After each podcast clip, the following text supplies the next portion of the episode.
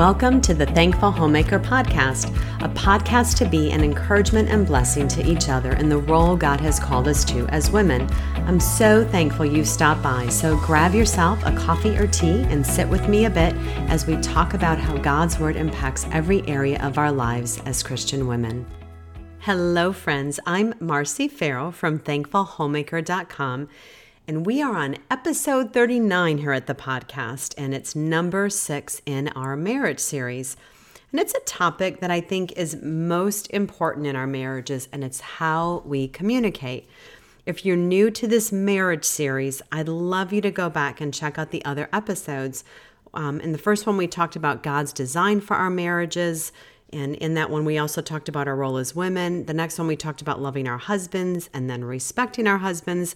We had two episodes on submission, and one of those had my husband on as a guest where he talked about the theology of submission. And then the next week, I took it and looked at the practical what submission is and what it isn't. And so today we're on a topic that I really, really loved digging into because this was good for me. They've all been good for me. It's, it was on communication. This was a hard one for me to break down because there's so much that can be covered. So I divided this into three areas. Um, the first area was listening, and then our daily conversations, and lastly, dealing with conflict. And as always, I am sharing a lot of resources in the show notes so you can dig in where maybe there are areas of weakness or you'd like to read a little bit more, whatever it might be, and um, helps that you need on communication in your marriage. And then I want to make a little note here. I get, uh, and it's so sweet, I get a lot of emails about a podcast for our husbands done by my husband. so it was kind of fun to have him on here a couple weeks ago. And I'm going to be honest, ladies, there is nothing in the works on that just because of my Doug and his busy work schedule. He travels a lot and he, he owns his own business. So there's just a lot that's entailed there. But I would love to have Doug back on the podcast again soon. And I shared last week for you guys to shoot us some ideas if you had any.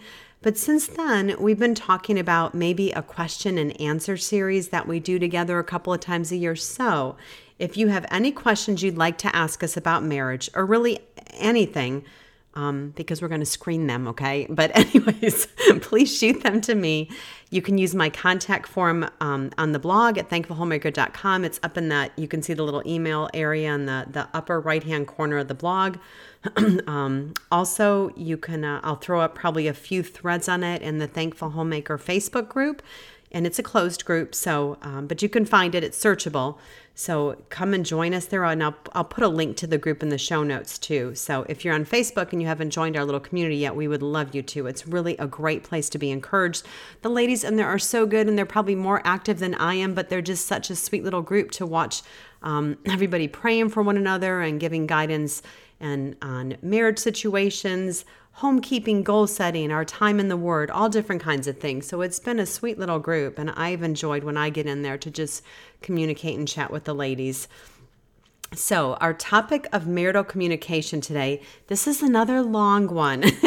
and this marriage series is is longer, but I'm when I'm done with this series, I'm going to probably go back to more that 30ish minutes on the podcast, but again, I just wanted to keep it in one episode because it flows well. So, you know, you always have that wonderful pause option on your podcast app. So, and if you're looking for all the posts and podcasts in this series, just check out the categories on my sidebar at the blog. It, there's check it out in the drop down menu and click on the marriage series.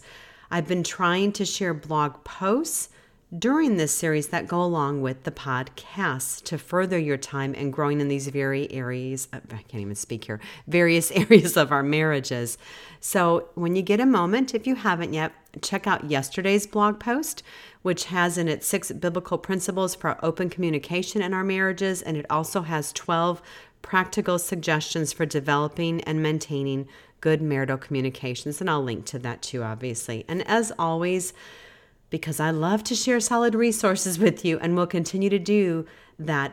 Um, again, the show notes are a great place to check out. And because if you listen to the podcast from an app, I don't put the complete show notes in the podcast description. I probably can. I just feel like it's so long. So you need to head to the blog at thankfulhomemaker.com and click on the podcast show notes to find them. And then again, I'm going to just ask this at the beginning here. Also, if this podcast has been a help to you, if you could please, please just take a couple minutes to leave a review wherever you listen to the podcast at.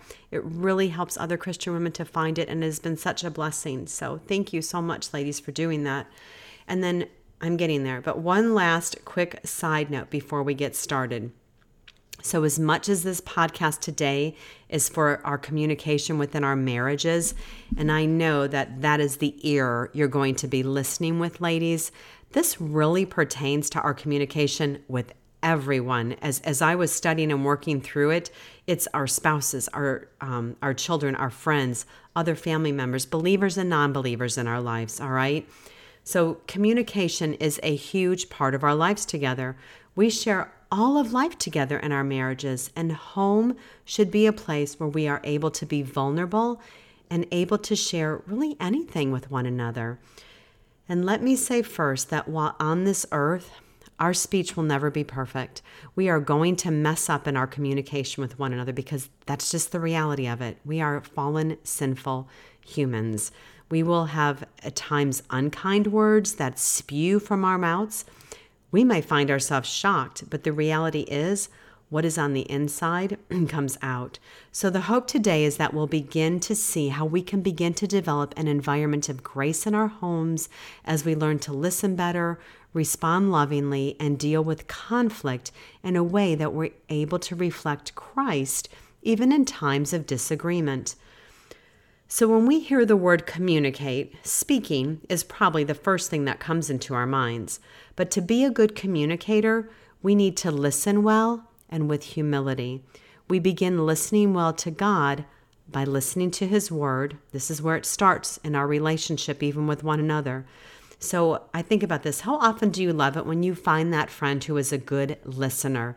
There are lots of talkers out there, but not too many good listeners. And from my own experience, I've been the listener who's thinking what to say when the other person's talking. And I've been the listener who already knows what the person is going to say. So sometimes I even kind of shut down because I, in my mind, I'm like, I, I got this.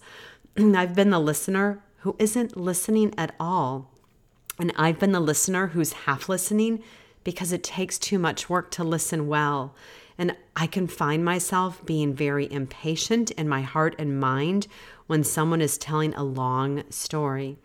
And Dietrich Bonhoeffer, in his book Life Together, describes this type of listener as one that despises his brother and is only waiting for a chance to speak and so get rid of the other person. Okay, that's really ugly, and that's me at times.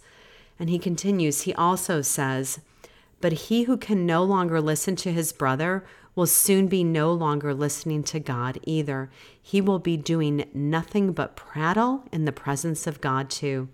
This is the beginning of death of the death of spiritual life, and in the end there is nothing left but spiritual chatter and clerical condescension arrayed in pious words. Ladies, we really need the skill of listening well in our marriages. Learning to listen well is a skill that takes work. Proverbs 18:13 says, "He who answers before listening, that is his folly and his shame." High quality listening brings good results, but it takes an awareness of how much people need to be listened to, plus time and practice. I mean, there are people out there who are beautiful communicators, and they may do it clearly and accurately, but they forget to listen. Someone stated that 80% of our problems would be resolved if we became good listeners. All right, so how do we do this? All right, first, we need to be attentive listeners. Sometimes the deepest thoughts take a bit of time to get to when we're talking with our husbands. I know for, for us, for my Doug and I, the conversation can even start out a bit shallow, but as we continue talking, it gets deeper and deeper, and what is most important begins to get drawn out. So, to be a good listener, we need to be patient. We need to silence the smartphone. Please listen to my podcast number 34 on that one. Actually, that's my number one listen to podcast, which is kind of interesting. Um, again, truly listen well by not letting our minds get distracted but focus on what they are saying. And also, here, don't worry about what we're going to say because maybe it needs to be nothing. Don't interrupt. Pray and ask the Lord to help you not only to be slow to speak, but to be quick to hear. We also need to listen to comprehend and understand. Many times our marriages suffer communication breakdown because we don't take the time to listen well and understand our spouse. Understanding our spouses is so important because so many times issues and conflict come about because we've never taken the time to understand what's going on with them. When we don't listen well, we don't always get the full story. We may miss important details and formulate conclusions based on half the facts. This can get us into a lot of trouble. Winston Smith shared the reminder that God didn't love us from a distance, but in Jesus, He visited our world and experienced what we experienced and faced what we face. He reminded us that God's love is incarnational. God visited our world in the flesh, and in that, He has shown us that He understands us. And because of that, we trust the Lord. Mr. Smith, Winston Smith here, gives us some ways that we can be incarnational to our spouses. He says, first, we need to let our spouses know that we want to understand them. We need to ask honest questions that we want answered, not like an attorney, but as a loving partner who wants to truly, who wants to truly be willing to hear and learn from it. We ask questions because we want to be able to fully clarify confusing points. A good way to help us listen well, I'm kind of I'm just kind of continuing on with this thought here, but this was something I heard somewhere, and I just think it's so wise. So, a good way to help us listen well is to listen as if we're taking a prayer request that we're going to share with the Lord and in front of maybe our small group or a church congregation. That would be a good way to help us to begin to work well on listening and comprehending and understanding our spouses. All right, so Winston Smith continues on here. Secondly, he says we need to verify our understanding.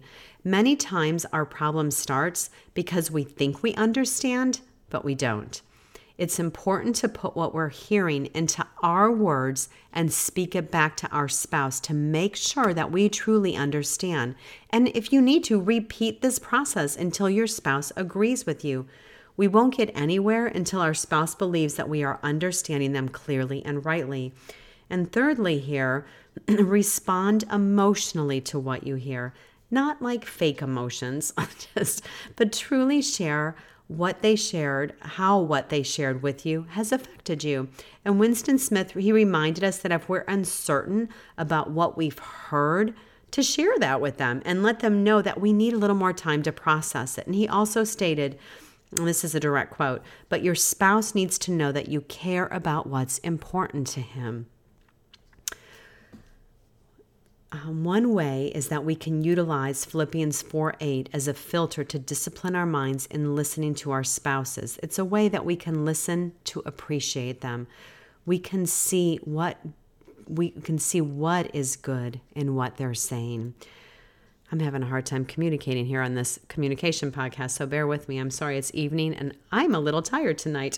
so I'm going to continue on here. So Philippians 4:8 again when we use Philippians 4:8 as a filter so we can see what a, we can see the good things that our spouses are saying. And Philippians 4:8 says, "Finally, brothers, whatever is true, whatever is honorable, whatever is just, whatever is pure, whatever is lovely, whatever is commendable, if there is any excellence, if there is anything worthy of praise, think about these things.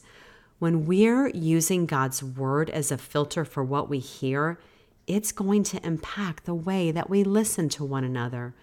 So, how can you enter their world as you're listening to let them know that what moves you moves me? And we're in a better place to comment well if we're doing this. The Apostle Paul gives us a couple examples of this. In 1 Thessalonians 2 8, it says, So, being affectionately desirous of you, we were ready to share with you not only the gospel of God, but also our own selves, because you had become very dear to us. And he reminds us in Romans 12 15, Rejoice with those who rejoice, and weep with those who weep. We can do this well when we've been listening and connecting our emotions with theirs. Listening affirms others. Think of the simple task of asking someone how they are doing when you're in a store or somewhere and you take the time to make eye contact. It's affirming to them that you care about what they have to say. We can get so busy in our homes that we just forget to pause and just take the time to affirm our husband by giving him our full, undivided attention. Or what about when we interrupt them when they're speaking, what they're saying to them? Then what we are, what we are saying in those moments to them is my thoughts and opinions are more important than yours. Or when we speak prematurely, then we are seeing them as more of a problem to solve than a person to be heard. Loving our husbands and listening well always gives them the benefit of the doubt. We need to have compassion and try to get into their world with whatever they're sharing so we see it as important to us as it is to them. James Dobson said, For some strange reason, human beings tolerate stress and pressure much more easily if at least one other person knows they are enduring it. We are to be that other person in our husband's life, ladies, to share his burdens with. If you've asked a question, listen quietly and wait for an answer. Proverbs 25, 25 tells us the purpose in a man's heart is like deep water, but a man of understanding will draw it out. Sometimes I'm not always sure how to communicate a spe- specific thought that I want to share, but when my husband takes the time to listen and ask questions, it, it just does draw my thoughts out naturally. So give the communicator time to develop their thoughts. Listening well provides the opportunity for unrushed communication, which is very rare in our day because we're always in a hurry. Janet Dunn says, a good listener gives the opportunity to express our views without being judged, interrupted, or redirected. We feel safe and unhurried, so we are more likely to express what is really going on with us. Good listeners concentrate on what's being said. When we give someone time and listen well, and long, many times we get a much clearer understanding of how to respond if and when needed. Proverbs 18:13 tells us if one gives an answer before he hears, it is his folly and shame.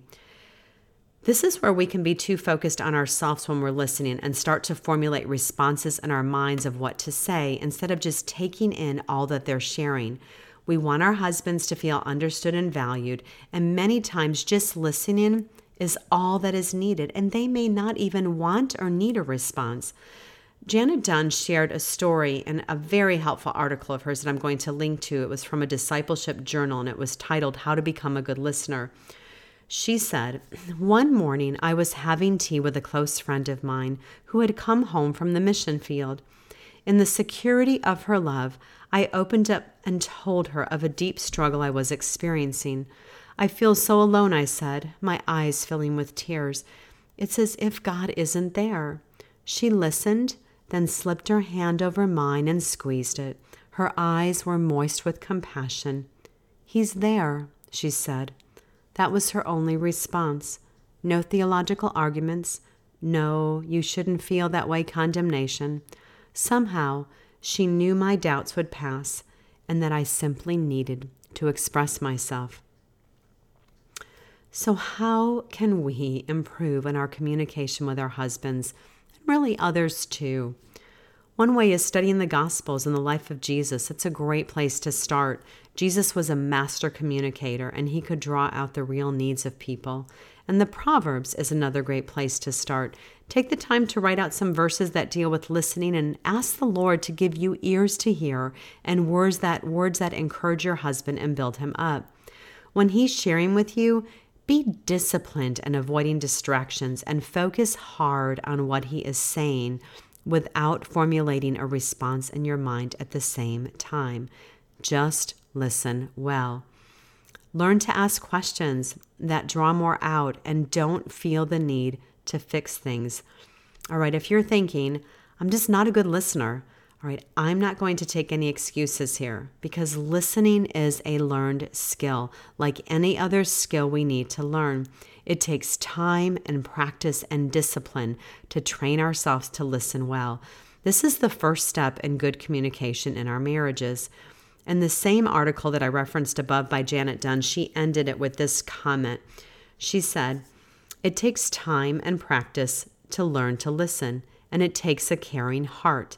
A fourth grade teacher once asked her class, What is listening? After a few moments of silence, one little girl raised her hand. Listening, she said, is wanting to hear. So the hope is that we will listen with humility. Good communication needs to start with humility.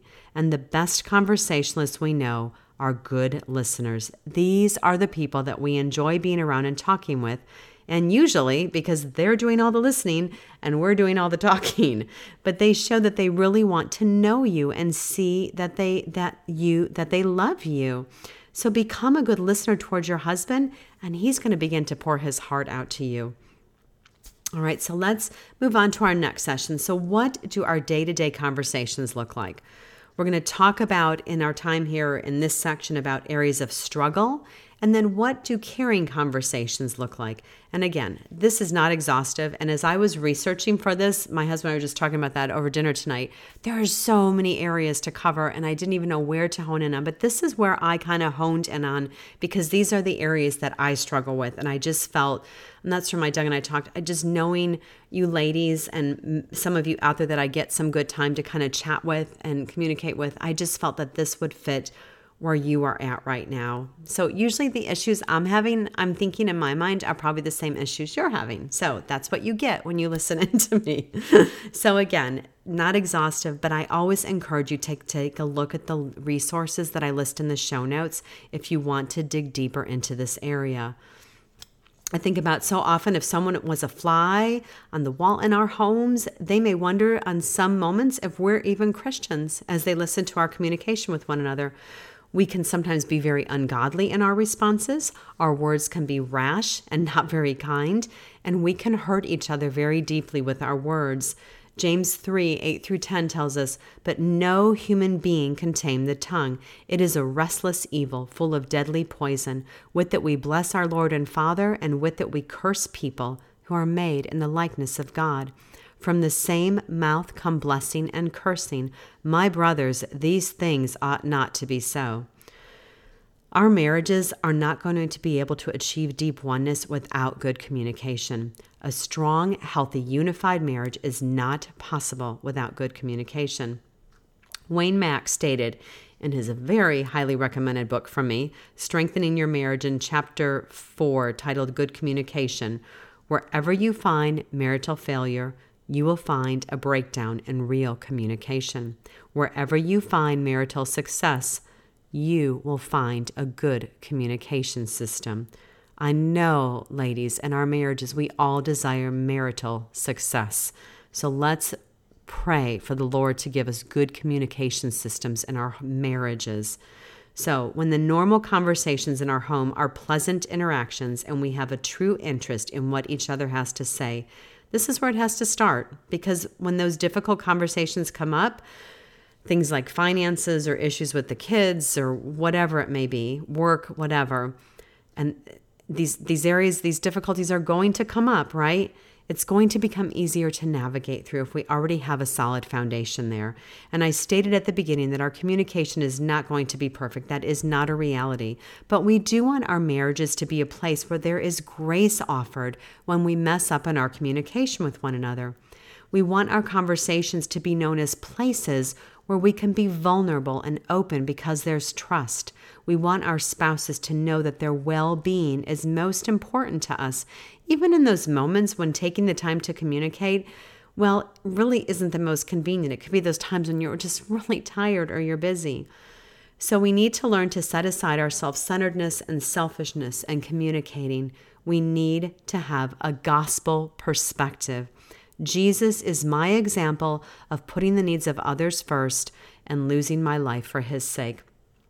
Paul Tripp, in his book War of Words, which is another helpful read, reminds us that there is theology behind our words. in the Bible, and I think to me, Genesis comes to mind first when God speaks the world into existence. And then again in John 1, Jesus is the Word, John 1 1, right? And in Hebrews 1 1 through 2, it says, Long ago, at many times and in many ways, God spoke to our fathers by the prophets, but in these last days, he has spoken to us by his Son, whom he appointed the heir of all things, through whom also he cre- who he created the world. God communicates to us through his word. 2 Timothy 3:16 tells us, "All scripture is breathed out by God and profitable for teaching, for reproof, for correction, and for training in righteousness." So we need to treasure God's word. It is the foundation of our lives. Psalm 19:10 says, "More to be desired are they than gold, even much fine gold, sweeter also than honey and drippings of the honeycomb." Our speech is to be in the image of God, but the fall corrupted our speech. John 8:44 says, "You are of your father the devil, and your will is to do your father's desires. He was a murderer from the beginning and does not stand in the truth because there's no truth in him. When he lies, he speaks out of his own character, for he is a liar and the father of lies." Paul Tripp stated in War of Words. This is a pretty powerful quote, and I feel bad I'm paraphrasing it, so I don't have it directly here. But he said, Every time you open your mouth, you're speaking either in the image of God or of Satan. So we're either speaking truth and righteousness or we're speaking lies. So when we're speaking in our flesh, it's our own agenda, and we're looking at and it's our own agenda that we're looking at instead of God's. So the goal of our speech, not just in our marriages, but all of our relationships, is to speak like Christ. And we know that it's we know it's true what the word tells us in James that death and life are in the power of the tongue because we know that we sin most in our marriages and our words towards one another. Out of the heart the mouth speaks. How many times have we spoken something and said, "Oh, I didn't mean that." Well, that's not true. Actually, we did, right? Because if it was in our, it was in, if what, I can't even get this right. It was, if it was what was in our hearts at that moment, those were the words that came out, right? So they were there in my heart already. What we may actually mean is, I regret that I said that out loud, all right? When anger and bitterness has built up inside of us and the walls of our city are broken down, we're going to be speaking in the flesh. And in the flesh, we cannot tame the tongue. Those verses in James tell us every other creature can be tamed, right? I mean, I've been to the bird show at Disney and I've watched a bird take a dollar bill from a person's hand, and I've been to SeaWorld and I've watched Shamu, the killer whale, be tamed to perform show after show after show. But my tongue cannot be tamed by another person, not even myself. I'm helpless. I want to have good speech and kind words. I think of the good moral sayings and proverbs and those little things we remind each other of in our speech. You know, we talk about is it good? Is it true? Is it kind? But until my nature is changed, there's going to be no outward change until there is an inward change. So the law and the wisdom of Proverbs drives us back to the gospel. We can't do this in our own strength. In the gospel, I find grace for forgiveness and true inward transformation. It is the gospel alone that gives us hope to have godly communication in our homes. Our words won't change unless they are accompanied by the work of the Spirit within us.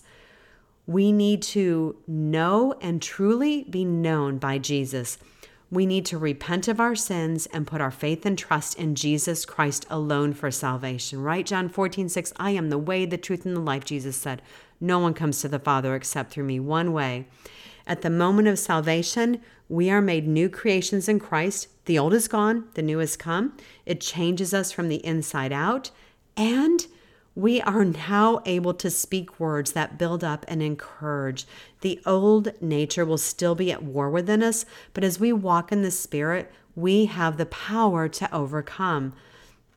So let's work through some ways that we can find ourselves using our speech destructively in our marriages and I'm I'm I'm going to say a lot of times I'm not going to be saying marriage I'm going to say relationships just because again these re apply to all of our relationships but I know we're focusing here on marriage.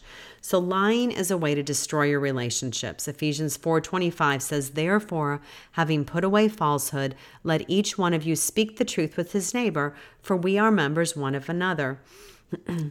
We can be caught up in this sin of lying because it was such a habitual part of our unsaved life. Lying can destroy our marriages.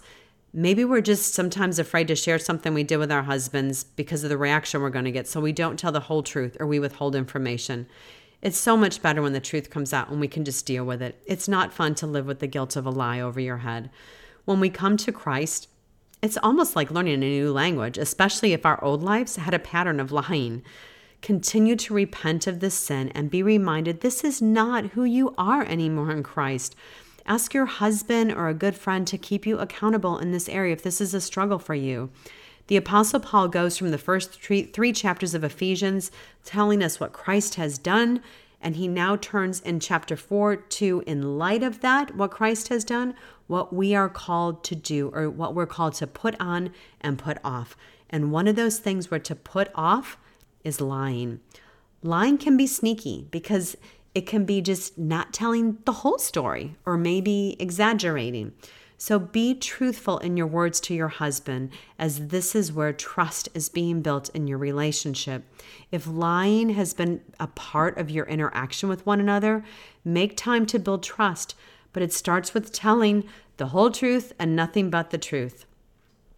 Another one is watch how you speak about others to your husband, like your friends, church members, family.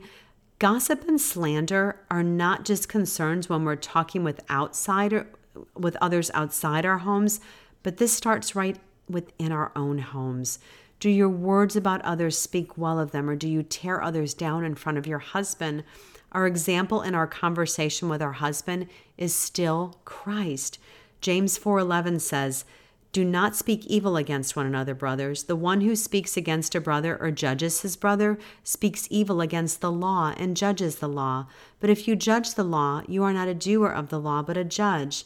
Proverbs 11:9 says, with his mouth, the godless man would destroy his neighbor, but by knowledge the righteous are delivered. We need to be cautious what we share about others and how we share it. I don't want my husband to think poorly of a friend because I have sinful heart issues to deal with. So I have a podcast. It's I believe it's um, the very first one called Taming Our Tongues that I'll link to in the show notes here. What about do you speak to your husband in anger or rashly? Our speech should reflect Christ even in difficult times. And we're going to talk about this more when we get to the area of conflict, but Proverbs 18:6 says, "A fool's lips walk into a fight, and his mouth invites a beating." Proverbs 29:22 says, "A man of wrath stirs up strife, and one given to anger causes much transgression." What about do you nitpick at your husband or correct every grammatical mistake when he's speaking or correct him in public in the details of a story he's sharing or continually interrupt him when he's speaking? Do you find yourself nagging him quite often, or maybe even continually, that you don't even realize it? Proverbs 27 15 says, A continual dripping on a rainy day and a quarrelsome wife are alike. Do we speak at the wrong time? Are we sensitive to the proper time to maybe communicate an issue that's going to take some time to work through? Or maybe we say the right thing at the wrong time. we need to be sensitive to how we speak and also when. 1 Thessalonians 5:14 says, "And we urge you, brothers, admonish the idle, encourage the faint-hearted, help the weak, be patient with them all." All right, another way we can be a good helper to our husband is to not encourage him to sin in his speech because verbal sin is really contagious. Um, if we're grumbling and complaining or gossiping about others, it's just laying it out there. It's inviting him to sin along with us. Luke 6:45 says the good person out of the good treasure of his heart produces good and the evil person out of his evil treasure produces evil for out of the abundance of the heart his mouth speaks. All right, as I'm working through all these struggles in our speech in our marriages, it's reminded me on some thoughts of what to look for in a future husband for my single ladies out there. And I'm just pondering, thinking questions like Does this person show excellence of speech? Not perfection, but is this an area? Are they honest? Are they trustworthy in their actions and their words? Do they build others up? These are good questions to ask ourselves. All right, so we looked at how difficult communication can be with one another because of our sin. We struggle with that tongue that James compares to a rudder of a ship. And that small part, that little rudder of a big ship, it controls it, right? And in James 3, he reminds us what damage this small little member, the tongue of our body, can do. So in Mark chapter 5, verse, um, starting verse, well, really two there, but we have the story of a demon possessed man. He was untamable. This is such a good picture of our tongues. They are untamable. so just as this demon possessed man, there was no earthly chain or morality or the law, nothing could tame him. Nothing can tame our tongues, right? The tongue on its own is untamable. But I'm going to bring us back to the gospel because that is where our hope lies. This demon possessed man, he was set free by Jesus. Jesus set him free, and only Jesus can set us free from this damaging member of our body. It has to be under his control. The law tells us to just stop doing it, but it doesn't change our nature. Jesus changes us by the work of grace. The gospel relates to our speech. The spirit at work within us empowers us to fight against the flesh. Again, Matthew 12, 20, 33 says, The good person out of the good treasure of his heart produces good, and the evil person out of his evil treasure produces evil. For out of the abundance of the heart his mouth speaks. If the tree is good, the fruit is good, right? And in Christ, we can produce good fruit. We can now read God's word and we can produce that fruit. We're dead to sin, we're alive in Christ. We are no longer a liar or a slanderer or a sinfully angry person or a complainer. I love the words that reminder in 1 Corinthians 6:11, and such were some of you. But in Christ, I'm continuing the verse now, but you were washed, you were sanctified, you were justified in the name of the Lord Jesus Christ and by the Spirit of our God. All right, another thing, one way to start communicating well with our husbands is to learn to practice affirmation. It's biblical to affirm others. The Apostle Paul did it throughout his epistles. So, what are some ways? How do you see God at work in your husband? Share this with him. If you haven't been doing it and all you've seen is the negative, it's going to take some practice and the habit of refocusing our thoughts. Express to him gifts from the Lord you see in him. An example would be maybe your husband is a really hard worker. Express that to him and tell him how thankful you are to the Lord that he's a hard worker. Sam Crabtree has a really excellent book called Practicing Affirmation and it, it's not it's not going with the self-esteem movement when I say that, so don't think that, all right? But it focuses on how to biblically affirm others. This is a really great book to read through and put into practice in all of our relationships. It's really helpful to practice with our children too. So, in our conversations with one another, if we're in Christ, we need to be reminded of who we are. We no longer have to present the members of our body to sin, and our tongue being on being of the top of that list seems to be where we sin the most. God's nature is in us, and we've received grace, so we can speak grace. Ephesians 4:29 says, "Let no corrupting talk come out of your mouths, but only such as is good for building up as fits the occasion, that it may give grace to those who hear. All right, we can avoid a quarrel, right? And we can cover transgressions by speaking in love. We're not infallible, but God's word is infallible. Okay. And in Sam Crabtree's book, that practicing affirmation that I just mentioned, he mentioned that before we can correct someone, that we need to make deposits into the account of commending them. And he gave it like in his book a 10 to 1 ratio that for every one correction, we should have at least 10 deposits of affirmations. So we need to make a whole bunch of deposits before we make that one withdrawal, okay? This was another area the Apostle Paul was good at. He always started commending the churches before he dealt with correction in his epistles. Our husbands, they may not even hear us anymore because we are way overdrawn and all they get is correction. It may not even be that they're hard-hearted or they don't desire to change to change, but they've just shut us out because we failed to give any encouragement. Why even desire to change when all the other person sees in you is the negative? Think of when you were first married. We were probably extremely heavy on the encouragement side. But now, many years later, And I've shared this before because now we know one another's faults. We're together a long time, right? we may find ourselves heavy on the correction side. Well, this shouldn't be, ladies. If this is you, I encourage you to take the time daily to write down three to five good traits or qualities you see in your husband. And can I remind you again that I've stated all throughout this podcast series on marriage of Elisabeth Elliot's 80 20 rule, right? Focus on the 80% he does right, not the 20% he does wrong. And again, let me just say this here this is not ego building, but affirming the good work of God in others. 1 Corinthians 4 7 is a great reminder for us.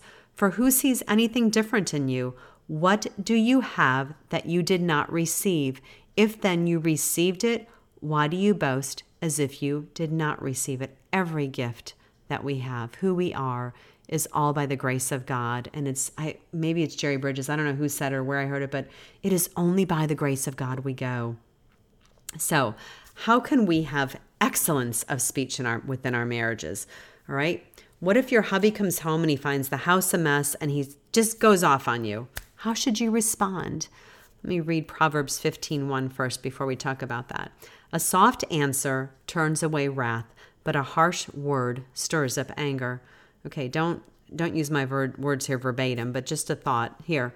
Honey, I am so glad you're home. I am so sorry the house is a mess. My day didn't go as planned, but maybe if you're up for it, we can work together to get things in some semblance of order before dinner. Okay, ladies, we can respond like this in these moments because of the grace of God at work in us. In the flesh, we would prefer to lash out and say something like, you know what, you don't have a clue what I did all day and all the stuff I had to deal with. And you could just go off on him, right? But we don't have to respond like that anymore.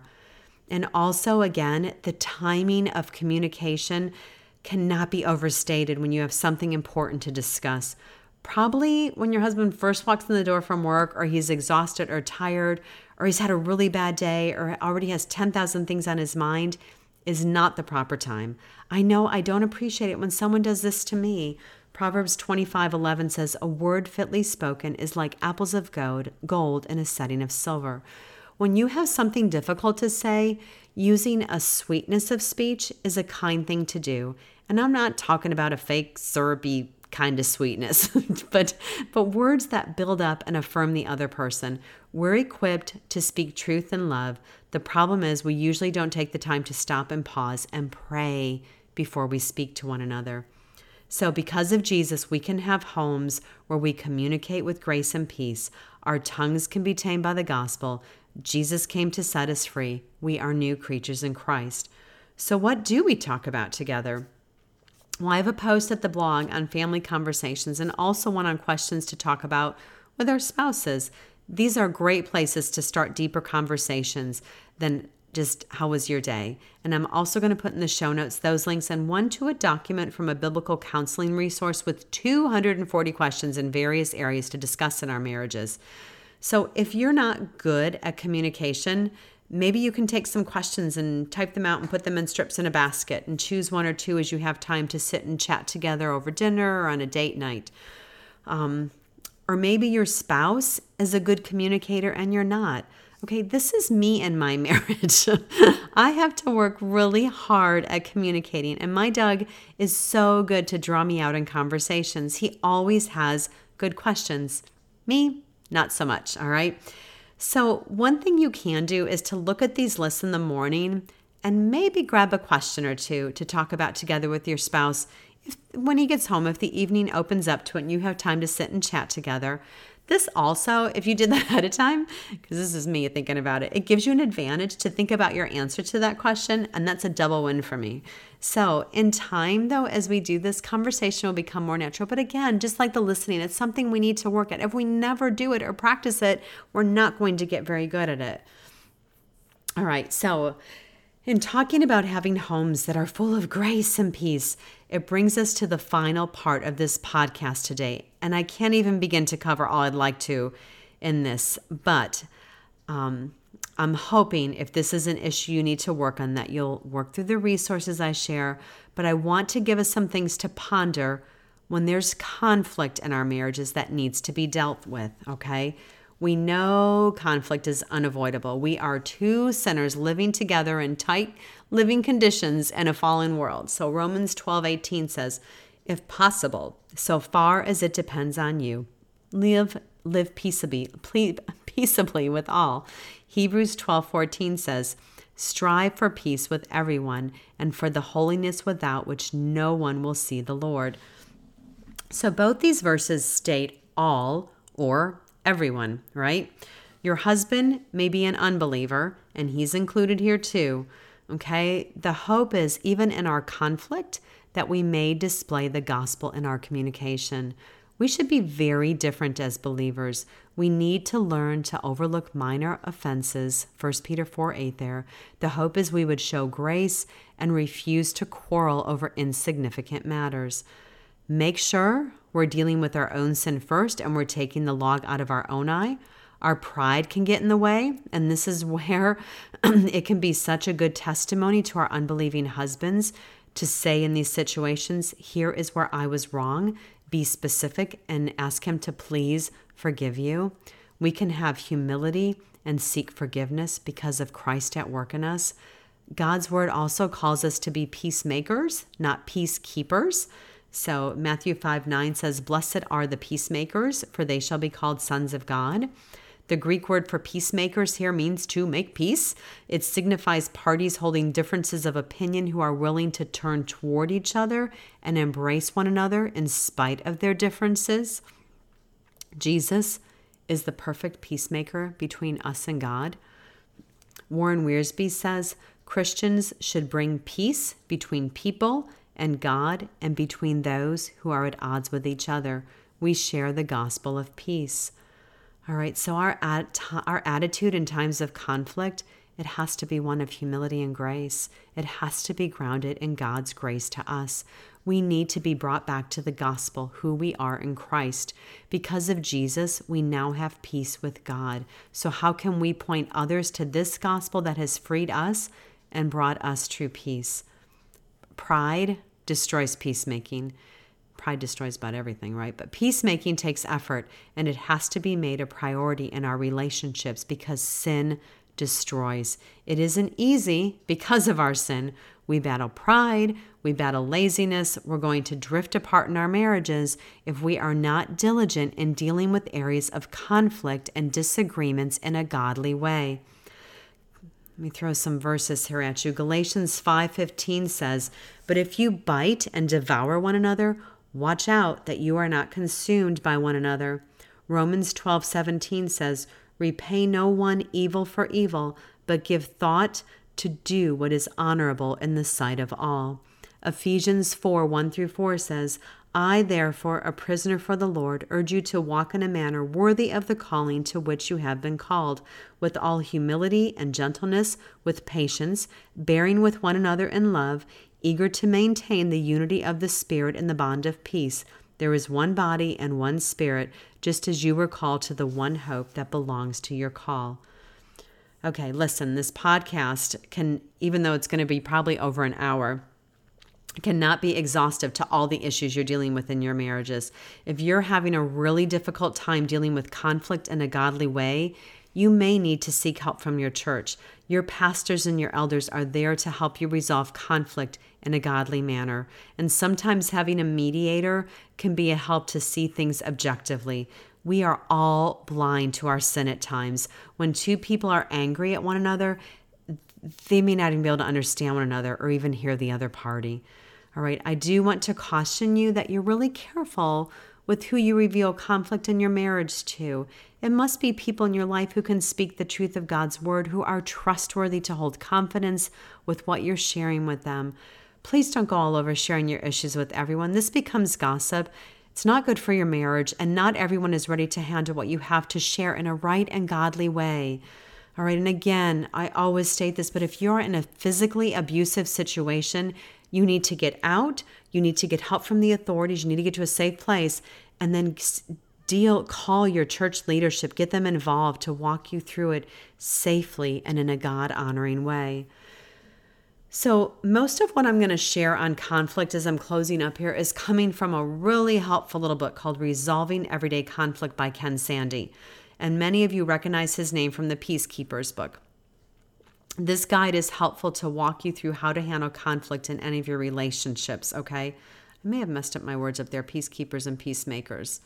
I'm going to look at that and I'll correct that in the show notes if I did, ladies, as I'm looking at this.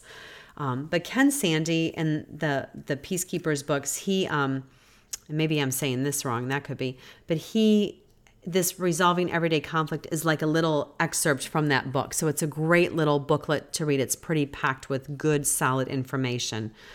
All right, so we know that conflict is inevitable. It is not avoidable, and it's going to happen most often in those relationships that are closest to us, which are our marriages.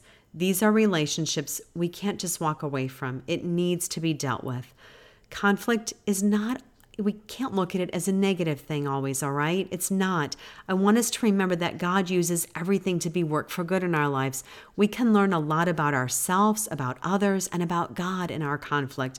We can grow in our love for one another in conflict. And I know that seems crazy, but it's true. I mean, have you ever had a conflict with your husband and as you both worked through it in a God honoring way, came out with a better appreciation for one another and the love that you have towards one another? I know Doug and I have. It's been good. Our conflict usually begins really because we don't get what we want. And sometimes it can be just simple misunderstandings. That's where that listening comes in well that we talked about earlier, right? Just to understand well. So, God desires unity, and the theme of the Bible is reconciliation. So, as followers of Christ, we can and we are called to live differently. John 13, um, 34 to 35 says, A new commandment I give to you, that you love one another, just as I have loved you. You also are to love one another. By this, all people will know that you are my disciples, if you have love for one another. And Romans 12 18 tells us, If possible, so far as it depends on you, leave, live peaceably with all. Ken Sande has in his book Ways to Apply the Gospel and God's principle for problem solving to everyday life. He lays out four G's, he calls them, like the letter G as in goat, to practice or gospel, that sounds better, to practical peacemaking. And let me list them first, and then we're going to briefly touch on each one. So the first one is how can I focus on God in this situation? And that is G1, and it's glorify God. The second one is how can I own my part in this conflict? And that's G2, get the log out of my own eye. And third, how can I help others own their contribution to this conflict? And that's G3, gently restore. And lastly, number four is how can I give forgiveness and help reach a reasonable solution? And that's G4, go and be reconciled. All right, so when we're in the middle of conflict, it's hard to get our minds focused rightly. But if you can remember those four G's, just write them down on a piece of paper glorify God, get the log out of my own eye, gently restore, and go and be reconciled. All right. it's going to help you walk through it in a godly way. All right. So many times our so many times our question we have to stop and ask in our home when we're dealing with conflict is how can we honor God in this situation? If we would do that first, it's amazing how the rest of that would be directed, right? This is an area that my husband and I have trained each other to think on. And it's really good because usually, if one of us isn't there, hopefully the other one is and can bring the conflict back to a way where we're not sinning, but trying to work through remembering that we love one another and we love God. So, how can we honor God in our marriage in this conflict? But you may be alone in this in your marriage, but you're still called to do the right thing, ladies. If your husband is choosing to react sinfully, that's on him. That's between him and the Lord.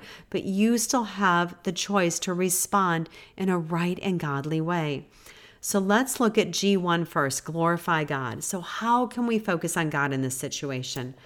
We're reminded that we really tend to leave God out of our conflicts. And then they're all focused on what is uh, that I'm being right and my husband's wrong. Pride and self righteousness builds up in my heart, and I forget to look to God. All right. This is where that question comes in again How can I please and honor God in this situation? I mean, in every situation, we're called to do it right. We're called to do everything for the glory of God. 1 Corinthians 10 31. So, first, we need to trust God and be ready to follow Him, even though it may be difficult. It may reveal our sin in this situation or where we're wrong. Second, we're equipped to obey God in Christ. We're not going to be perfect, but we can draw on God's grace and power. And thirdly, we can be imitators of God and live out the gospel in our lives. We can actually mirror Jesus' humility and mercy and forgiveness. God has not left us alone. Two more areas on this G1, glorify God, I want to share on is a question he gives us to ask Is this worth fighting over? It's a good place to pause after we're looking, how can I honor God? And then to think to ourselves, is this worth fighting over?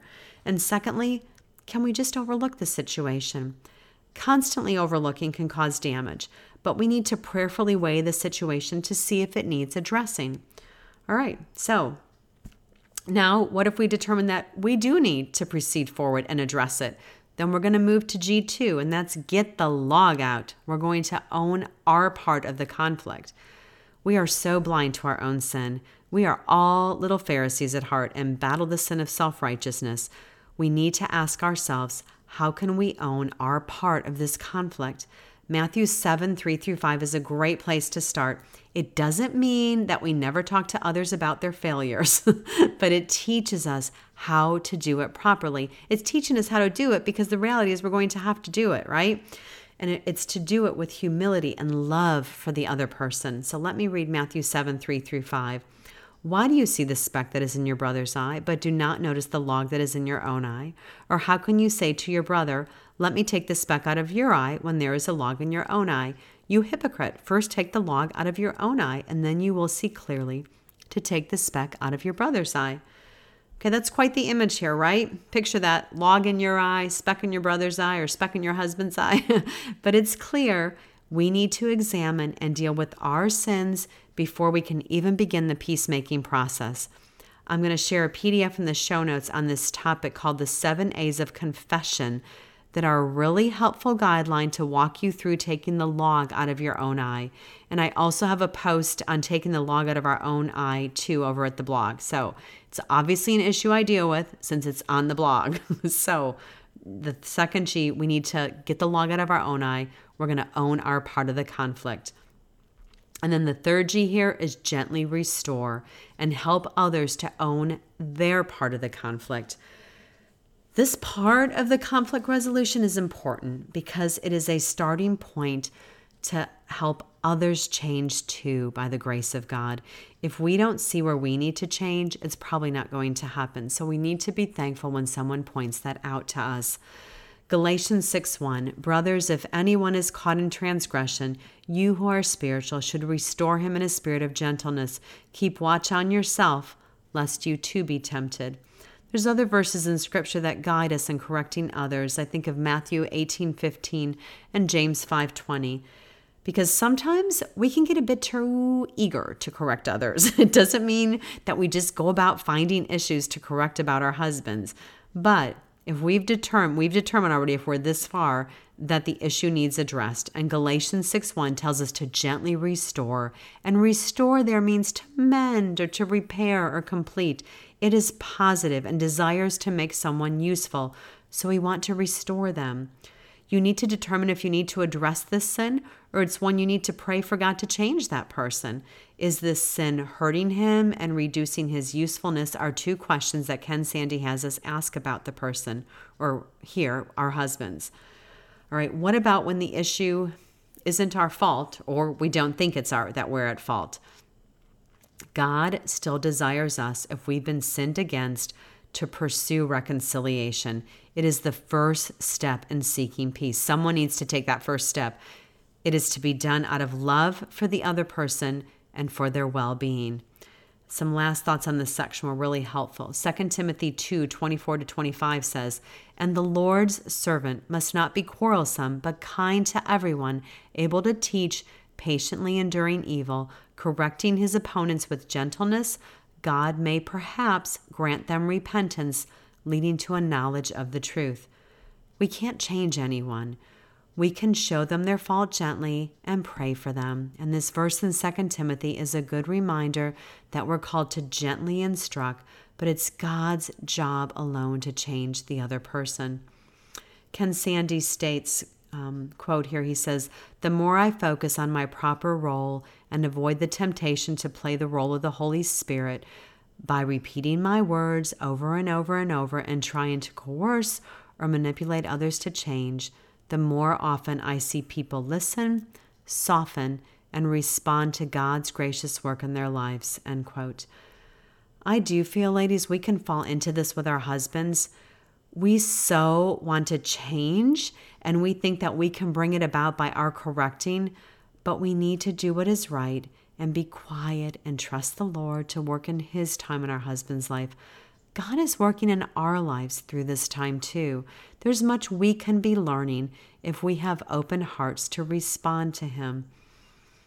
All right, so our last G is G4, and it's um, go and be reconciled. So giving forgiveness and arriving at a reasonable solution.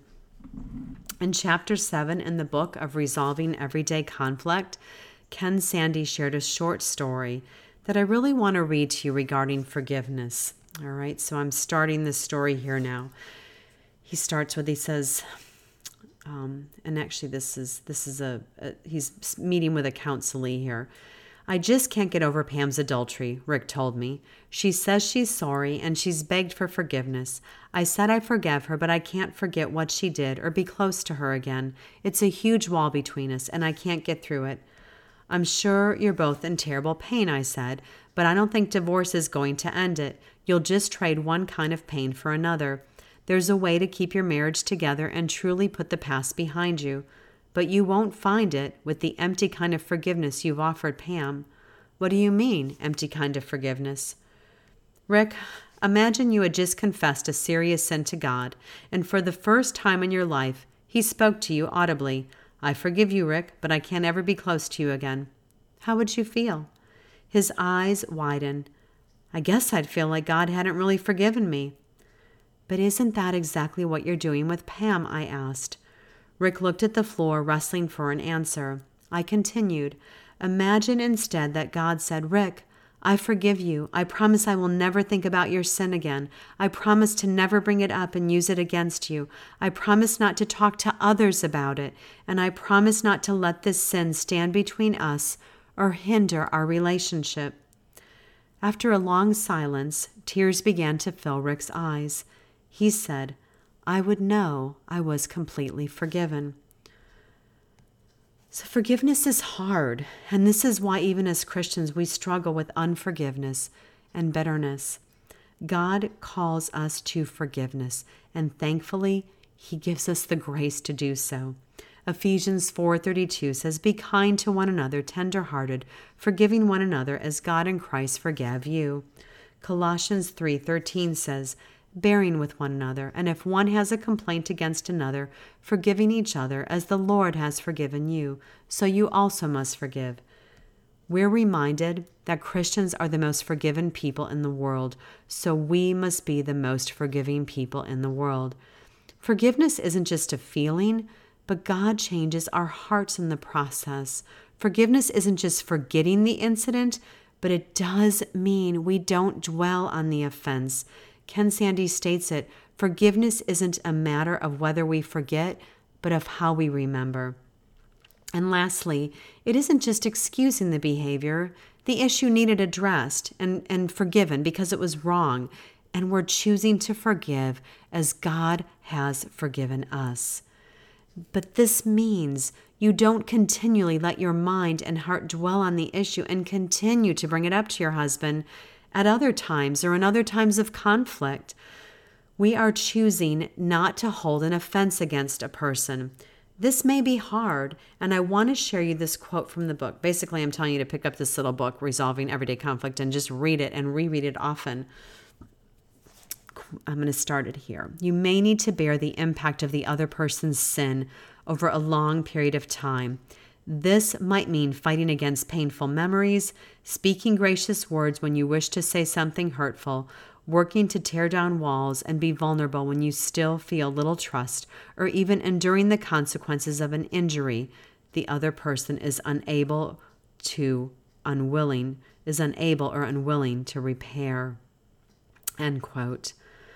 Again, I'm going to share a link in the show notes with a PDF of Ken Sande's four promises of forgiveness, along with the seven A's of confession. And they are just good reminders to keep handy. You can print it out, tuck it in your Bible or your prayer journal, and refer back to it often in times of conflict. We're reminded that peacemaking doesn't always work according to the way we want it. I mean, many times we can come to a peaceful reconciliation and agreement with our husbands after working through conflict, but then there's times that it's just not that simple, and the response we get back may not be so peaceful. They can become angry and maybe continue to treat us with sinful attitudes.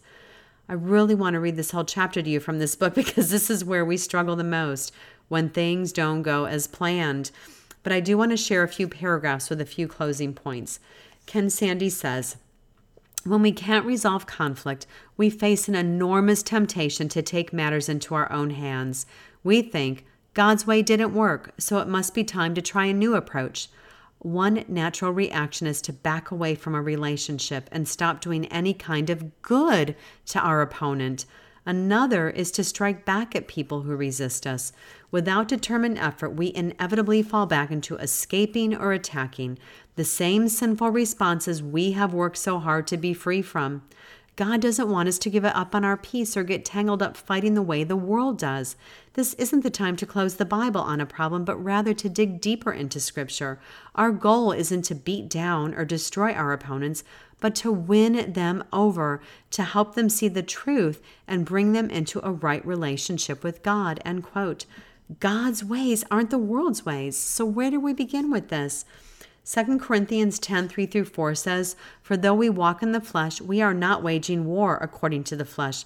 For the weapons of our warfare are not of the flesh, but have divine power to destroy strongholds. First, we pray. We need God's help. We can't change hearts, only God can. Prayer refocuses our hearts on God and His ways. And Luke 6 27 to 28 says, But I say to you who hear, love your enemies, do good to those who hate you, bless those who curse you, pray for those who abuse you. So, next, make sure you guard your heart and tongue. Do not go complain to others about your husband. This is sin and gossip. The more your heart dwells on the hurt, the more you will be likely to develop bitterness towards him. Ken Sande reminds us the state of your heart is usually reflected in the words coming from your mouth. The more intense a dispute becomes, the more important it is to control your tongue. When you face prolonged conflict, you might be worn down by temptations to give in to gossip, slander, and reckless words, especially if your opponent is saying critical things about you. Yet, if you give to harsh words, you make matters worse. So make every effort to say only what is both true and helpful, speaking well of your opponent whenever possible, using the kindest language you know. As Peter wrote, do not repay evil with evil or insult with insult, but with blessing, because to this you were called so that you may inherit a blessing. That's from 1 Peter 3 9. So, briefly, the last few thoughts on overcoming evil with good are to seek godly counsel. Seek out someone you can trust to help you prioritize and obey God's word first and foremost. And continue to press on and do what's right. Romans 12 17 is the reminder here to not repay anyone evil for evil. And be careful to do what is right in the eyes of everybody. I mean, even if other people aren't choosing to do what's right, your decision to do what's right, it honors God. And God's way of success is to be faithful to his ways. Do not take revenge. Wait on the Lord. You may need help in conflict within your marriage and have to seek out biblical counseling, as we talked about earlier, to have a mediator to help you resolve it. But if your husband is not open to counseling and it's not an abusive situation, first off, you can still seek godly help to guide you and to help you walk through the conflict in a way that honors the Lord. But the reality is, change doesn't always happen as quick as we would like. You know, we're obedient for like a week or two and we think, okay, why haven't they changed? Hello, I come back. We have to do it as right and wait on the Lord. I don't know his timing, but I know that his timing is always perfect and there is perfect in everything, even in the waiting. Ken Sande leaves us with the ultimate weapon deliberate, focused love. He reminds us that we can use the same weapon God used to win our hearts love. We may need at times to show our husbands their faults, but there may be times that they just need mercy and compassion, patience, words of encouragement from us. when you're loving them in this difficult time, it may help them from falling into the sin of bitterness and revenge too. As we keep doing good, we remind our hearts that God's ways are best, and the hope is the Lord will use it to bring our spouses to repentance in time of conflict and disagreement. The reminder at the end of this last section of conflict is to bring it back to the gospel, because as we're reminded of how much we've been forgiven, we can forgive others. As we're reminded of how much we've been loved, as an enemy of God, we can love those who maybe at the moment are acting as an enemy towards us. Because of Christ at work in us, we can please and honor the Lord in all the difficulties of conflict within our marriages. The gospel helps us to be true peacemakers. All right, so let me close here on some verses in Ephesians chapter 4 that are a reminder to me of what godly communication is. Ephesians 4 29 to 32 tells us, Let no corrupting talk come out of your mouths, but only such as is good for building up, as fits the occasion, that it may give grace to those who hear. And do not grieve the Holy Spirit of God, by whom you were sealed for the day of redemption.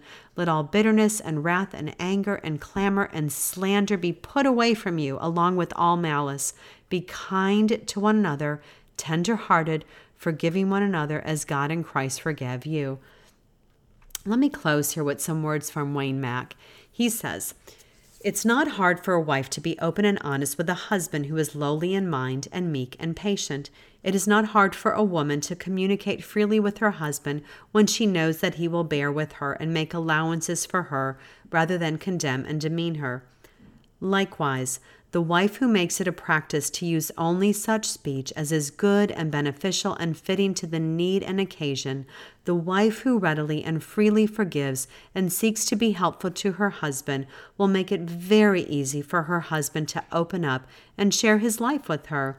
In such a non threatening, understanding atmosphere, the husband has no reason for pretense or putting on a false front or practicing deceit or hiding his fears frustrations, and anxieties. He knows he is accepted as he is and for what he is. He knows his wife is for him and will help him rather than judge and condemn him.